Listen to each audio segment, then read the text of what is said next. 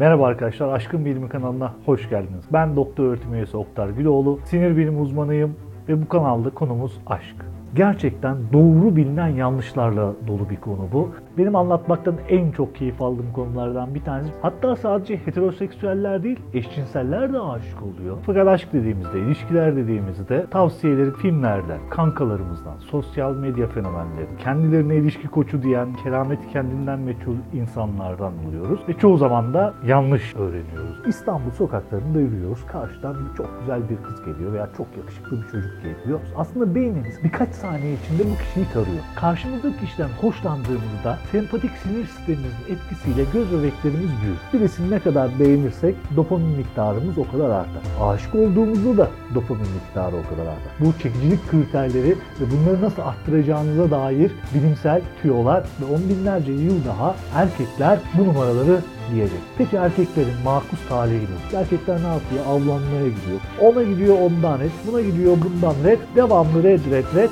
Kadınlara bir özgüven de veriyor değil mi? Gülüşü değişiyor, konuşması değişiyor. Ne oluyor? Efkarlanıyor ve gidiyoruz kendimizi içkiye vuruyoruz.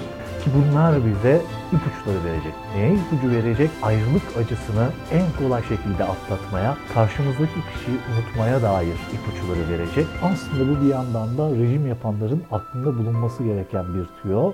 Beyinlerine yapılan incelemeler aşkta çok benzer bölgelerin aktif olduğunu gösteriyor. YouTube'un bütün avantajlarını kullanmaya çalışacağım. E, kanala abone olmayı da unutmayın. Bildirimlerinizi de açın ki ilk izleyenlerden birisi siz olun. Kendinize iyi bakın.